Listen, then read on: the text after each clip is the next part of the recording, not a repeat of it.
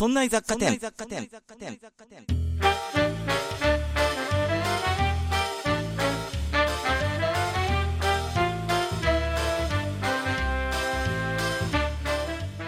さあ、今週も始まりました。そんない雑貨店。この番組は、雑貨店店長の私、和田が、日常生活で気になったことを、ちょっぴりざっくり掘り下げて、お店に遊びに来ている常連の下平さんが、うーん、と言って帰っていく、という番組です。お送りいたしますのは、和田と、和田と、下平さんが、いない、いない、いない、いない。はい、今週は下平さんは所用のためお休みです。というわけで、私一人で今週はお送りいたしますけれども、えー何回か前にですね、JAXA、宇宙航空研究開発機構の相模原キャンパス、こちらのですね、特別公開というお話をしましたけれども、えーこの時にですね、会場で、あれ？あんまり展示解説がないじゃないかっていうものがあったんですが、皆さんお気づきになりましたでしょうか？特にですね、現地にいらっしゃった方、えースリムという月着陸機がありまして、これがですね、現地では当日、全然あの、展示、それから発表とかがね、なかったんですね。で、なんでかって言いますと、特別公開の時にはね、あまりにも忙しかったと いうことなんですね。いやいや、あの、9月7日にね、打ち上がりまして、非常に順調に飛んでるんですよ。で、順調に飛んでいて、今月、2023年12月中くらいかなには、えー月周回軌道に入る。多分ね、この配信の前後に、えー JAXA の方から記者発表があって、いつぐらいに月軌道、月周回軌道に入って、で、多分ね、来年2020年の1月20日以降だと思うんだけど、そのくらいに月着陸を目指しますよっていう記者発表があると思います。で、その準備のためですね、いろいろあまりにも忙しくって展示に力を入れられなかったというのがスリムなんですね。で、そんなに忙しい忙しいって言われると、余計話聞きたくなるじゃないですか。ね？というわけでですね、今回 JAXA にお邪魔いたしまして、え ーその推進系、まあ、エンジン関係ですね、作ってらっしゃる道上圭介さんにですね、お話を伺ってまいりましたので、えーぜひですね、この話を今週はお聞きいただきたいと思います。うーんとね、広報の方がね、もう準備段階から爆笑してましたもん。なんだか知らないけども。今回ね、なんとね、研究棟の1階にある会議室ではないと思うんだけど、応接室みたいなところをご準備いただきまして、そこね、ガラス張りで、外から見えるんですよ。で、広報の方が今回はなんと2人もついてくださいまして、その2人の方がね、準備してらっしゃるんですね。その様子、ガラス張りで外から見えるんですが、なんだか知らないけどね、準備段階から爆笑してるのよ、2人が。笑い情報なのかな？だってね、まあ、インタビュー中にも出てくるかもしれませんけども、えースリムにはですね、まあいろんなサイトがありまして、ゲームもあるんですね。ザ・ピンポイント・ムーンランディング・ゲームってのがありまして、えーこれについてお話をしてるときですね、爆笑してましたからね、そうなんですっていう風にして、まあまあまあまあ、そんな様子も含めて、今後、え12月末から来年の1月2月にかけて、がぜん話題になっていく、スリム月着陸実証機。これについてのインタビューを今回はお聞きいただきたいと思います。それでは今週も、そんな雑貨店へ、いらっしゃいませ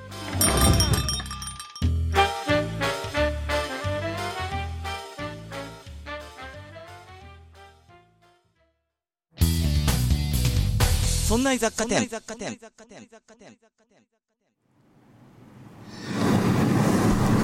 貨店リスナーの皆さん、こんにちは。店長の和田でございます。本日、私は、神奈川県相模原市にあります JAXA 相模原キャンパスにお邪魔しております。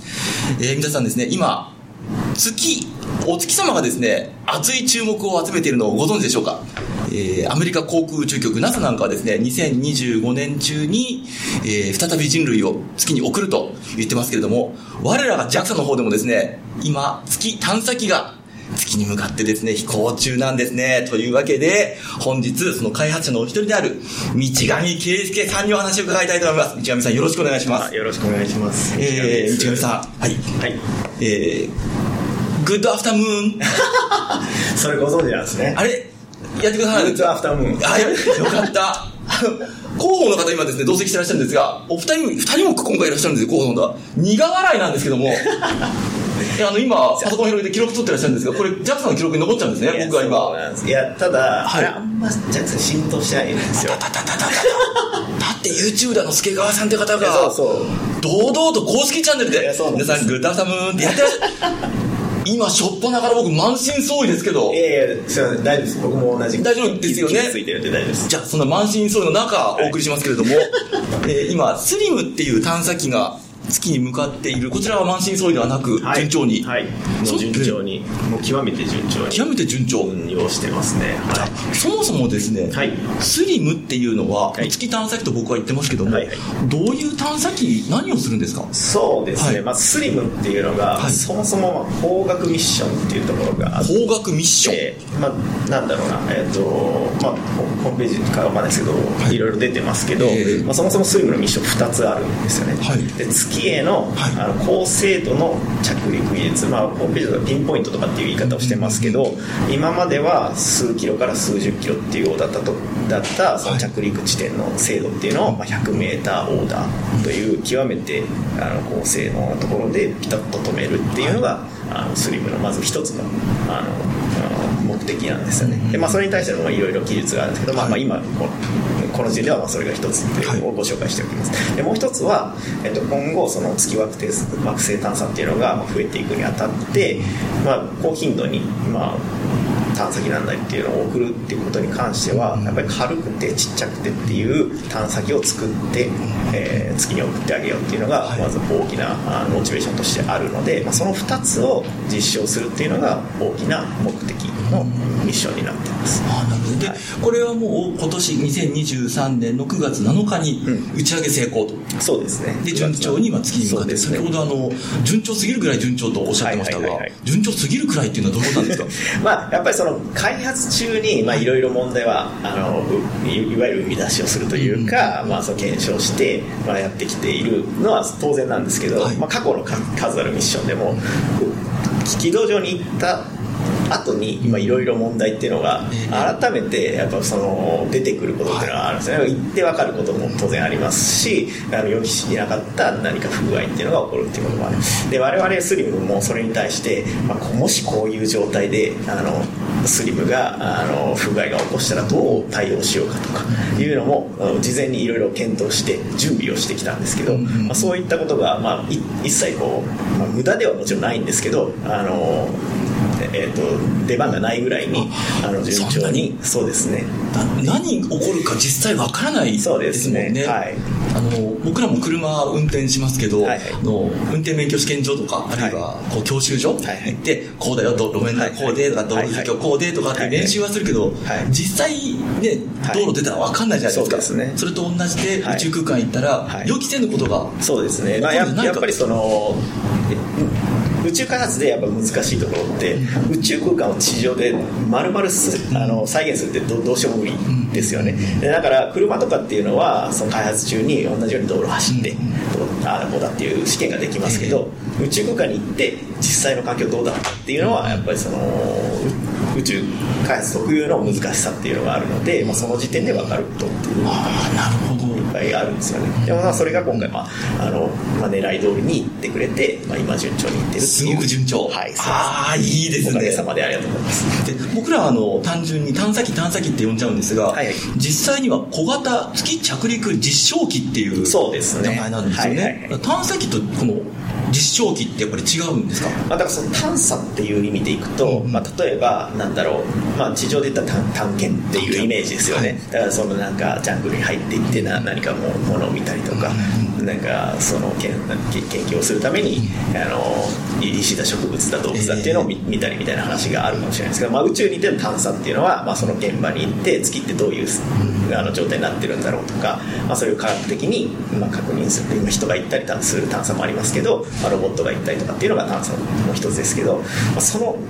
さっきお伝えした通りであの工学実証なのでまず月にピンポイントで着陸して、まあ、あの小型軽量なあの探査機っていうか、まあ、着陸機としてまずそのピンポイントで着陸するっていうのを大きなミッションテーマとして掲げているので、まあ、探査という意味ではそのエクストラになってくるっていう、肝の部分はその着陸をしましょうっていうところになってくるという意味で、まあ、そういう名前になってるってことです、じゃあまずはこういうことができないかなこういうことをやったらどうなるかなっていう技術の面での技術工学の面で、はい、あの実証していくやってみる、はい、あんなことになってこんなことになできたらいいのですよね。そうですね。それやってみるという、はい、まあ、でもそれが実は本当に非常に重要で、うんうん、その次に出てくる探査が何をしたいかっていうことを考えてやってるのが、まあ、ピンポイント着陸なんですよね、まあ、何を言ってるかっていうとその今までの探査、まあ、例えば月探査っていうのは単純にさっきその数キロメーターから数十キロメーターの精度で着陸しますっていう話をしてましたけどうんそうですね。例えばそのなんだろうなこのああるものを見たい、えー、まあ、地球だったらその石を見たい植物を見たい動物を見たいさっきの話あったじゃないですか。でそこの現地に行く、まあ、手段っていうのがいろいろ確立されてるわけですよね。だからもうその、えーと、近くまで行って、まあ、見ましょうっていうのが当然期待としてあるわけですけど探査でも月のこの地点に行ってこの部分この石この岩を見たいみたいなものすごく細かい要求が今後どんどんどんどん上がってきているんですよね。でそうするとまず数十キロ手前に月で降りて、じゃあそこまで簡単に行けるかって言われると、まあ、今ローバーとかの開発も進んでますけど、まあ、月に行ってそんだけそのなんていうんですかねあの起伏のあるあのところを、まあ、分け入ってみたいなことはまだまだできないわけですね。そうするとどれだけ近くに降りてどれだけそれの対象に対してあのあなんですかね近接してあの確認ができるかっていうのがやっぱ重要になってくると。なのでそのピンポイントを着陸するっていうのがやっぱ世界的にもやっぱ、うん、なんていうんですかね必要とされてる技術になってくるというところで、まあ、世界で初めてそれを実証しようとしているっていうところです。これまで月に降りたことのある国っていうとアメリカ、はい、まあ、ソ連ロシア、はい、で中国インド。そうですね。まだ最近。まだ4つなんですよ4つですね、はい、これらの4カ国は、今内上さんがおっしゃったように、数キロから数十キロっていうオーダーで、ね、この辺りって言って降りてるんですか？まあ、この辺りっていうかその近くで安全なところっていう意味ですよね、うん、だから降りられそうなところに、まあ、スリムのなんていうんですかねコンセプトでもなんかそれこそホームページとかに出てると思いますけど、降りられるところから降りたいところへっていうきあのなんですかねキーフレーズみたいなところで我々やってるんですけどそのミッション探査の要望を答えるために降りたいところにバチッと降りるっていうのがあの我々のミッションなんですよ。それだけ今回精度を上げていく。そうそうですね。もう郵便屋さんでいうと「はい何丁目の人!」っていう意味届けたのが、そうですね。はいお宅へ、はい、お宅へっていうふうにできるようになってい。くように実証してる、そうですそうです。そうなんですか。ミッションマークのバッジつけていただいてます。けど 皆さんミッションマーク僕つけてるんですよ、はい、でそこのスリムの「愛」という文字が、はい、あのいわゆるマップとかでよく見るピンみたいな形になってますけど、えー、それがそのスリムのピンポイントっていうのを表しているイメージなんですよね。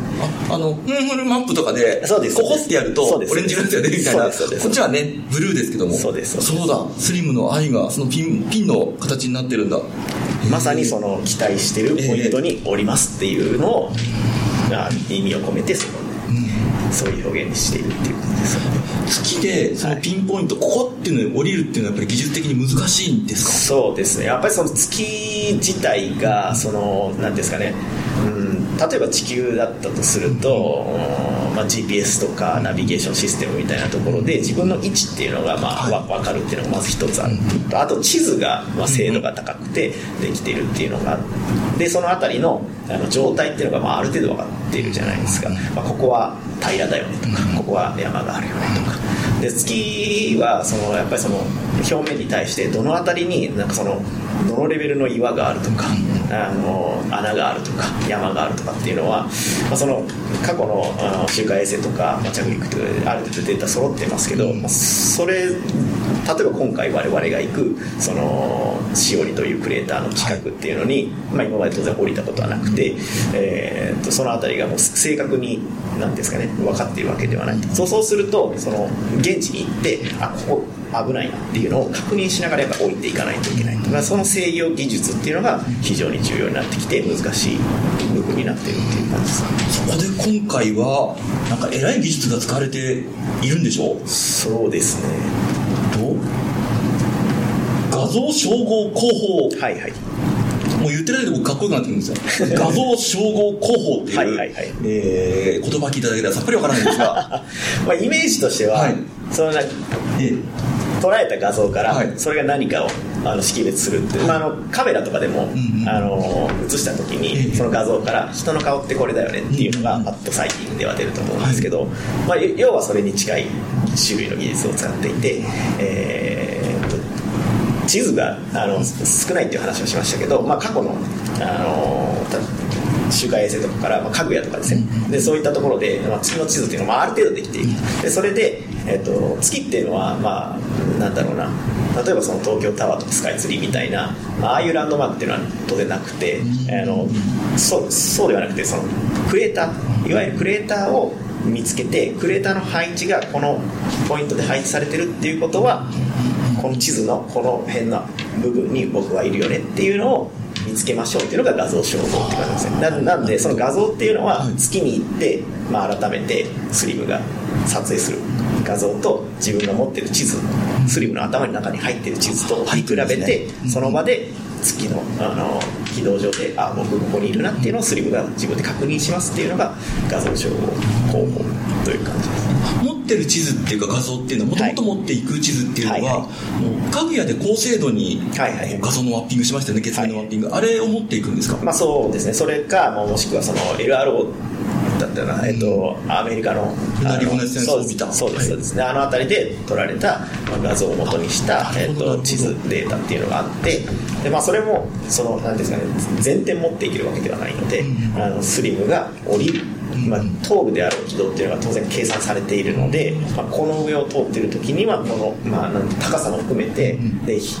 なんですかね日にちが変わると影の状態も変わってくるので、まあ、このタイミングで通すっていうのが決まっているので、まあ、そのタイミングで見える画像っていうのをきちっと持っていって、まあ、それと比べるっていう感じなんです。あそうなんですか、じゃあその通るタイミングまで計算してそうですね。持っていって照合して、はい。はいああ最近画像照合っていうかあの、うん顔認識はいはいはい。とかすごいですもんね、そうですね。ああいう技術も応用されてるんですか？そうですねはい。へえで実際に降りるってなるとこれまた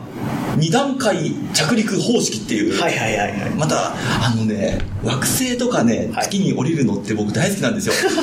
特に。ねまあどこの国とは言いますけども、はい。アメリカの NASA がやっている火はい。星に降りる時のあの多彩な方法、はいはいはいはい。スカイクレーンだったり、はいはいはい。知ってます皆さん？エアバッグ膨らませてねとりあえず降りるっていうそういう方法も使ってるんですよ、はいはいはい。で今回はまた新しい2段階着陸方式。そうですね。何が2段階なんですかこれは、まあ、2段階っていうのは、はい。まあその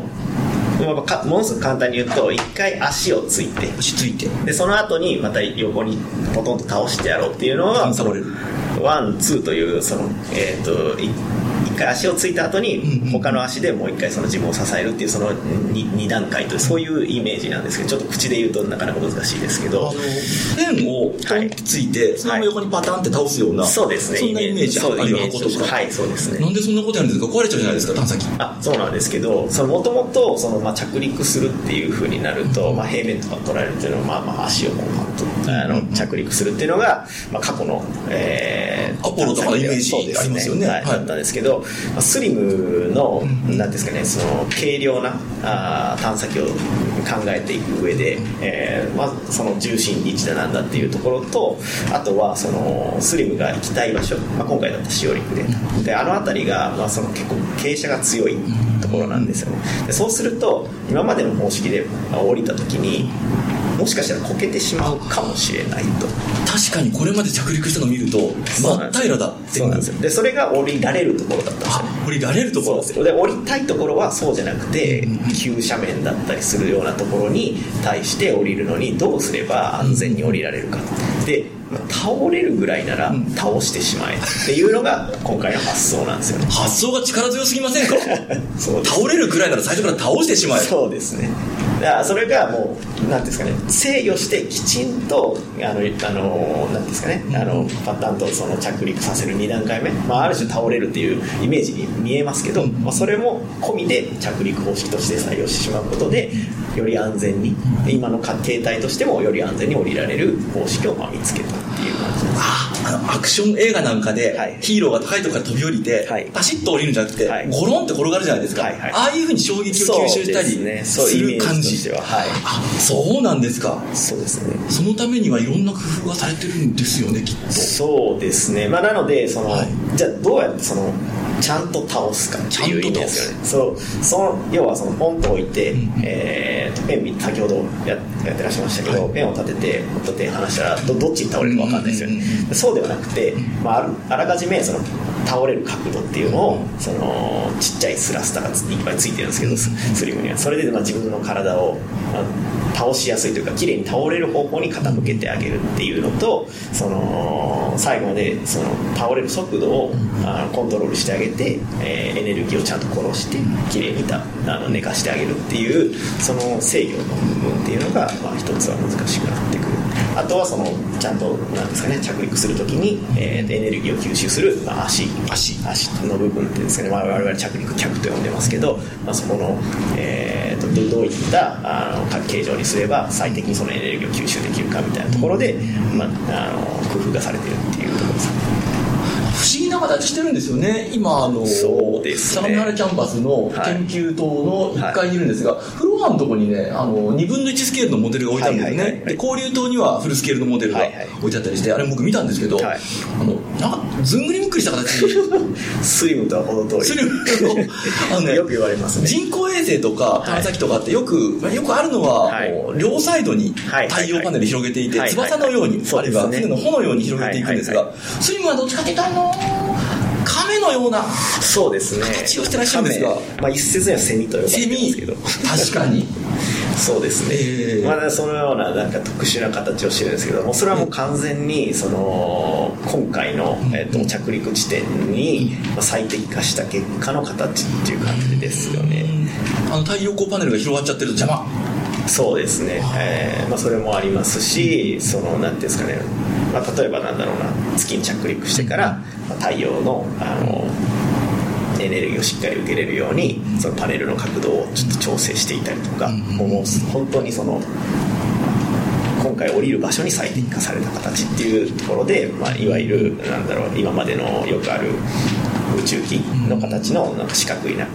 ものに対して、まあ、羽が生えたようなっていう形とはもう全然違う形。そうなんですよね。で太陽パネルがあのセミの羽に当たるところというか そう亀の甲羅に当たるところにペローンとはい。なってますよね、はいはいはい。あれも一つ理由があるわけですね。あそうですね。ななんでその今まではそのなんていうんですかね、まあ、着陸しなければ、まあ、そういうなんかこうものすごい、うん、ダダイナミックな動きをすることって軌道上に行ってなんかほぼないですよね。探査機っていうのは、まあ、まあ衛星もそうですけど。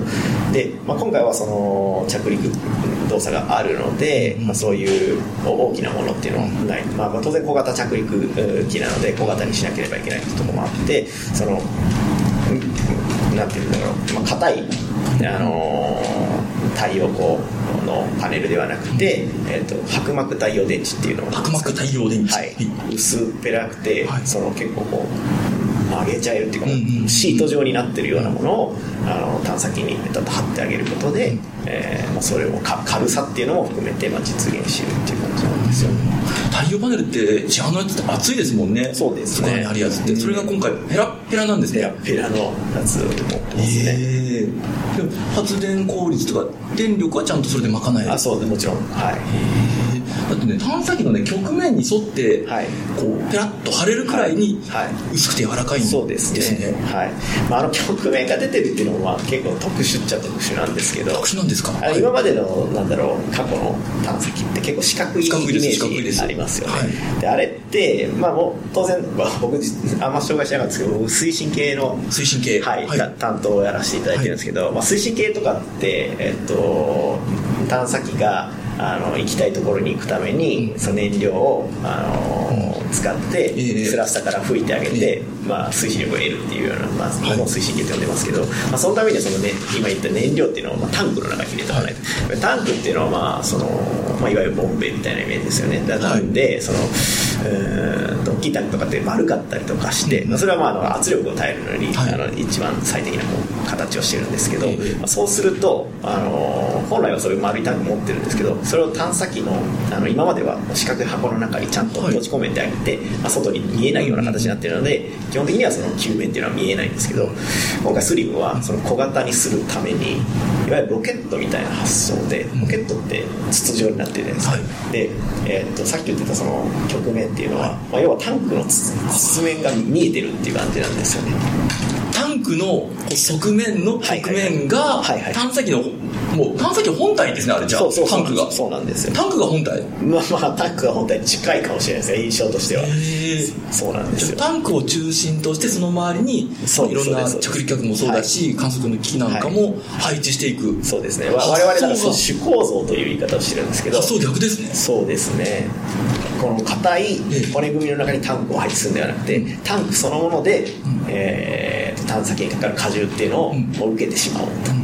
もう本当にロケットみたいな感じそんなことできるんですか？そうです。まあだからそれのために今回またタンクの新規開発っていう感じで。そうなんですか、はいでもスリムって名前の通り軽く作ってますよね。はいはいもちろんもちろん。えーと乾燥重量で200キロぐらい、はいはいはい。で燃料入れて700キロ。そうなんですよ燃料500キロの燃料なんですね。めっちゃ重いんですよ。でもめちゃめちゃ軽く作ってるじゃないですか、はいはいはい。でもタンクってやっぱり主構造材に、はいはい。主構造材になるので強度も必要ですよね。そうですね。中の内圧もあるし、はいはいはい。でも軽く作れてるんですかあれ。そこのタンクを、まあ、例えばそのなんだろうなうーん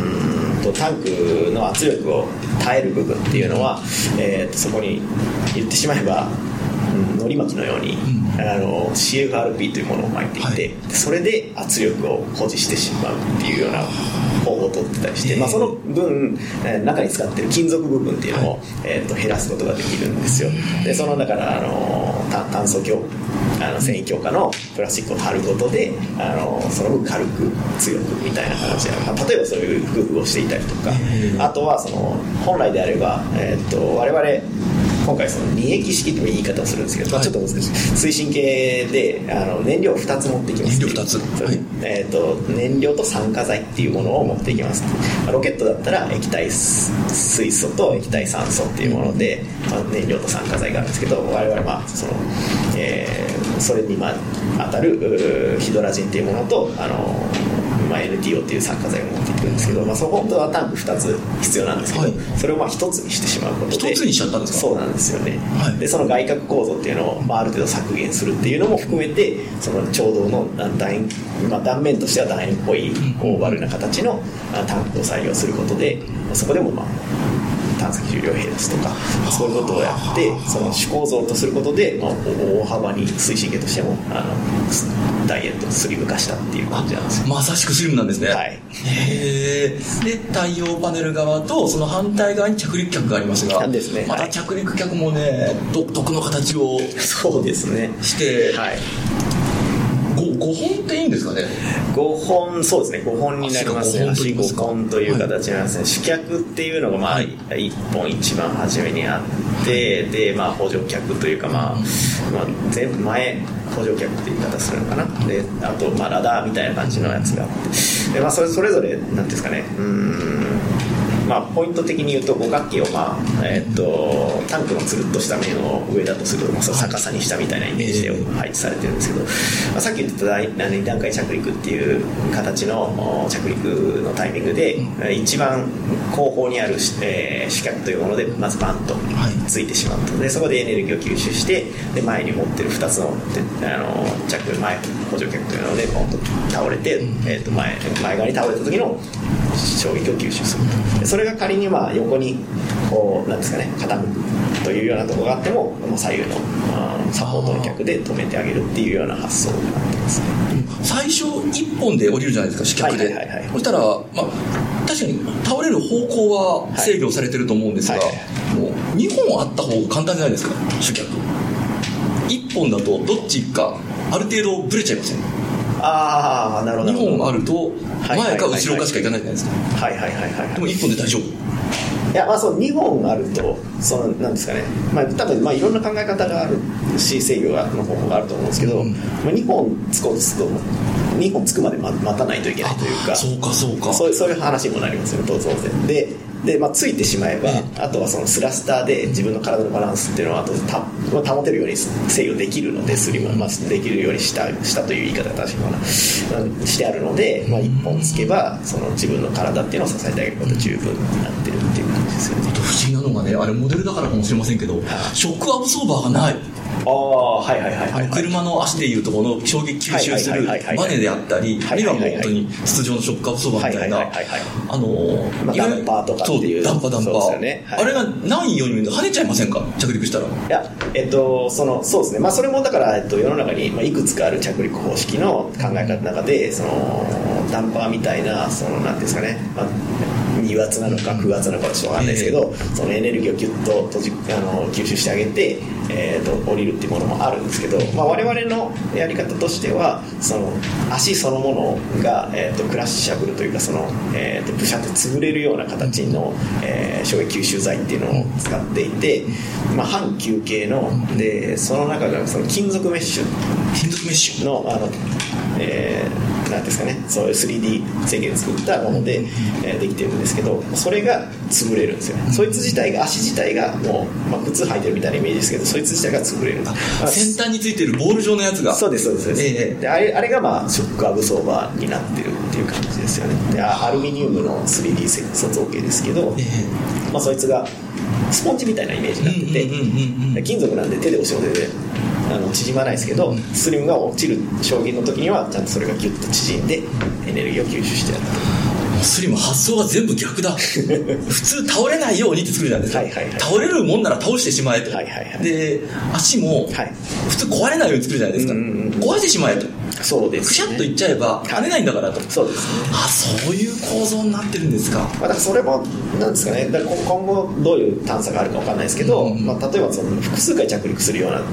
ものになるともしかしたら別の方針を考えないといけないかもしれないですけど、うん、まあ、今回のスリムに関しては、まあ、あれが最適でなおかつ軽いっていう。なるほど。それであんな形をしてるんですね。そうですね。分かりましたでもう一つですね、はいはい、えっ、ー、と軌道、うん、軌道図をですね、はい、持ってきたんですが、はいはいはいはい、とんでもなくぐるぐるとまっすぐ月行っちゃえばいいのに はい。思ったりするんですが、素人の私としては、はい、なんでまっすぐ行かないんですか、はい、こんななんでこうなんでしょうね。ディズニーランドけど一回北海道行きましたみたいな。そうっすよね、はい、いきなり新宇宙飛びますもんね、まあ、要はあの宇宙空間っていうのは、まあ、そのいわゆる軌道っていうところがあのに乗ってるとほぼ燃料使わないっていうのはまあ一つあるんですけど、まあ端的に言うと、はい、そういう意味であの燃料節約のために、まあ、こういうふうにちょっとなんて言ったのかなあの回りくどいというかあの大回りをしたあの方式をとって月に着陸する軌道を選んでいるっていう感じなんです。遠くに行った方が燃料節約になるんですかそうですね、まあ、一旦その、まあ、遠くに行くタイミングで、まあ、スイングバイとかってこの間やってましたけど、はい、まあ、その月のあの力を借りて、えー、と一回遠くに飛ぶこととあとはその後の太陽のあの重力の影響とかも加味して、えー、月に降りるタイミングっていうのを見計らうことで直接月に行くよりもあの燃料を節約できると。あ宇宙空間飛んでる分には別にエンジン浮かさなくていいんですもんね。そうです宇宙船開元みたいに。そうですそうです。宇宙船開元はずっと吹かしてますけどもそうですそうです。あれは、はい、あの推進系の方から見ると、問題ないぞと。そう。ですまあまあ そのどどういう目的を考えるかだと思ってて、うん、その月にいち早く行きたいっていうんであれば、うん、その軌道をいくつもバババッとこう切り替えて多分あのエンジン吹きまくっちゃって行く方が当然早いは早いんだと思うんですけど、我々はまあ小型軽量であの探査機を作りましょうっていうのがまあ大大目的であるのでやっぱりこういうところでも工夫をして、まあ、いかにあの燃料を減らして軽く機体で打つかというところで。地球の周りぐるぐる何回か回って月にもう一回近づいて、遠くに行ってからのもう一回月に戻ってきて、はいはい、ぐるぐる回って着陸と。そうですね、まあ、ぐるぐるその回るタイミングみたいなのは、うん、結局そのピンポイントでこの月のこの面のこの経度というか、うん、あの緯度経度でタイミングをよく降りたいっていうのがあるので、まあ、それに対してえー、っとなんていうのかな。スイングバイとしてあの一回新宇宙に行って戻ってくるのにはじゃあどのタイミングで回ればいいのかと。でそうすると月にスイングバイする時期はここじゃないとダメこの軌道じゃないとダメっていうのが決まってくるので、まあ、地球でそのタイミングを見計らうために地球の周りをぐるぐるするとか。そういうあのタイミングを見計らってるものがぐるぐるしてるっていうイメージだと思っていただければ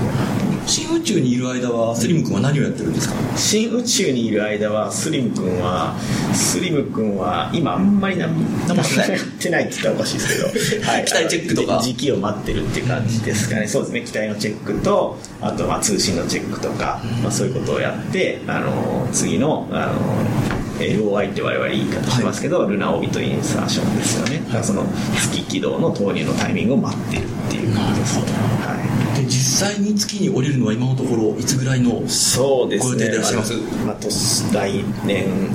の以降という感じですかね。年明けそうですね。はじゃあ年明けになるとまたい。ちょっとそうですね。年末ぐらいからいろいろ忙しくなっていコズミックフロントの後番組の フロンティアあたりが 取材に期待して後組みできたんじゃないかもしれない。決まったらしいんですよあ、そうなんですね。なんでコズミックフロント終わるんだと思ったら、はい今度はフロンティアですっていうあただ宇宙専門ではなくなっちゃうらしいあ、ので。そちらはですね、存在雑貨店に任せていただいて、で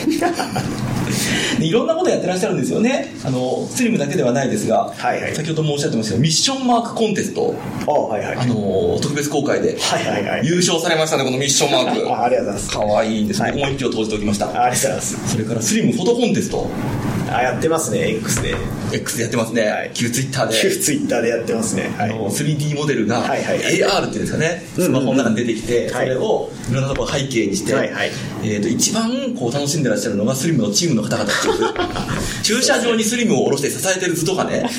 っていうのをやってらっしゃるのは僕は見逃してませんよあありがとうございます。でもあれ見るとすごくよくわかるああそうですよね。あのどのぐらいの大きさかっていうのはね、はいそうだと思います。あの太陽パネルも太陽発電パネルもただ単にペットついてるだけじゃなくて角度ついてますよね。そうですね。あれも太陽の光を効率よく。あそうですそうですそうです。っていうことは斜面に降りた時に南北方向とかもある程度んこっち向きに降りられるっていう制度で,、そうそうですね。そんな制度でやるんですか？そのために角度つけたんですかそうです。ねなるほど、それからですね。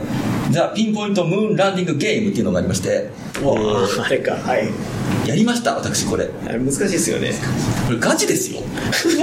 あのねスリムさんはですねあのサイトとか、はい。あといろいろ連載とかもねポップで可愛いんですよ。あはいではいポップな入り口に騙されて見てみると、はい。ガチで難しいんですよこれ。そうですね。さあこのタイミングでボタンを押してみよう。ぐるんぐるんぐるんぐるんルーレット回っててねもうちょっと小学生向けに「はい」みたいにやるのかなと思ったら目を皿のようにしていないとね押せないんですよ。そして月に着陸する時も、はい。さあ同じ地形を探してみよう、はい。どれかななんて悠然と構えたら、全部同じに見えるんですよ。そうですね。あの私ですね国立天文台さんにもお邪魔いたしまして、はいはいはい。あの銀河を見つけようっていう,、こうゲームがあったんですね、うんうんそれの方がまだ優しかったですよ。難しいですよなんて言われて。でもね15分もあったらなんとかね一番難しいのクリアできるんですよ、はい。あれ何回やってもねそうっすよね。B とかまでしかいかないんですよランクが。でもなんかぼいや僕は全然無理ですけどうちうちのチームではなんか S とか出してる。さすが本職。多分根性で。プライドじゃないですか。もやってらっしゃいますぜひともですね皆さんスリムのはいサイト見ていただいて、まあでもその難しさっていうのがね、あのなんだ感覚として同じ場所を見つける難しさとかタイミングを測ってる難しさみたいなところがまあ伝わればもういいのかなというところはまたねどうやったらいいのかなってことをね発見していく楽しさもあるんですよ、うんうんうん。これはこういうことだなっていうの、はいはいはいはい。それもねとても面白いです。そうですね。いやじゃあ来年年明けの着陸そうですね、まあ、ちょっとまだいつかっていうのはあれですけどはい。でまあそんな焦って下ろす必要ないんですよね今のところ、うんそうね。軌道上にいる限りは。そうですね。まあ、ある限りは。狙ったところにっていう感じで、はい、タイミングを見計らってっていう。今のところびっくりするぐらい順調だし。そうですね。このまたちょっとまたはい。ななんですかどうするんですか？いやいやいやいや。何か不安要素があるんですか？違う違う。あの広報の方が目を光らしてますよ。や。ばいこと言うなよと。変なこと言うつもりはないですけど、やっぱりあのやってきた本人としては常にビビってるんですよね、まあ何が起こるか分かんないっていうのもありますし、まあ、うまくいってくれよっていうのもあって、まあ、やっぱりその単純にスリムがこうバーッと上がってきてその、まあ、青スってなんですかね初めてシグナルを受けるタイミングでも、まあ、やっぱり結構もうねあの心臓が口から出るんじゃないかっていうレベルで個人的にはドキドキしながら画面を見守ってっていう感じなんですよね。なんでこの着陸ですもんね。そうなんですよね。だから今まで順調で、まあ、これからもあの順調に降りるために今までずっとやってきたわけですけど、まあ、やっぱりイベントイベントごとに常に緊張してるって思い出すたびに。どんなお気持ちなんですか？道上さん特にあの自分で作られた推進系スラスターはい。が宇宙に行ってるわけじゃないですか、はいはいはい。自分の作ったものが宇宙飛んでるっていうそうですね。感覚ってどんな感覚なんですか？そうですね。結構やっぱりまあ単純なまあなんだろう嬉しさと驚きですかね、うん、ぱり自分がまあ、特になんかそのさっき出てきたダイヤフラムとかはもう本当になんか細かい試験から自分たちでやった経緯もあるので、まあ、あんまりそういうこと珍しいんですけどそういうことを考えると、うん、実際動いていくっていうのを見ると、まあ、ある種感動はやっぱり覚えますよね。験担ぎとかします？いやそうなんですよね。だからもう自分たちでずっと それこそスリムだったらそのやることをやって技術的にはここまでやったっていうところがいっぱいあるので最後やっぱり神頼みでいろんな神社に手を合わせたりとか。やっぱりそうはやぶさの先生方もあの近所のね、はい。神社行って、あの お守りもらってきたりとかやってらっしゃるじゃないですか、そうですね。鶴見の皆さんも最後は神頼みそうですね。僕僕個人、まあ、いいろんなところにいろんなあのお願いをしに行ってるんですけど僕個人だけで話をすると僕はセラミックスラスターとか、はい。あとはそのダイヤフラムもあの BTFE って実はそのもの自体はこう粉であったものを最後なんていうんですかね焼き固めるみたいなことあるんで焼くっていうのがこうキーワードなんで、はい。焼き物の神様に手を合わせたりとか。しましたね。はい。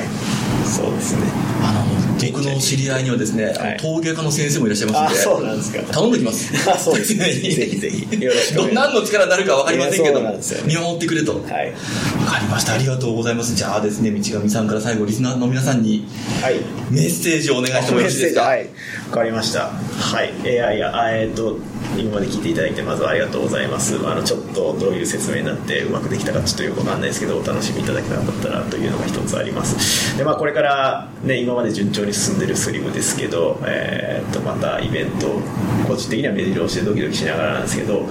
皆様にはそれをまあ感じさせないぐらいに綺麗に着陸して、まあ、10点満点の着陸というのを決めたいと思ってますので、はい、ぜひあの応援していただければと思いますどうぞよろしくお願いいたしますはい、ありがとうございます。というわけで、本日は、道上圭介さんにお話を伺いました。道上さん、ありがとうございました。ありがとうございました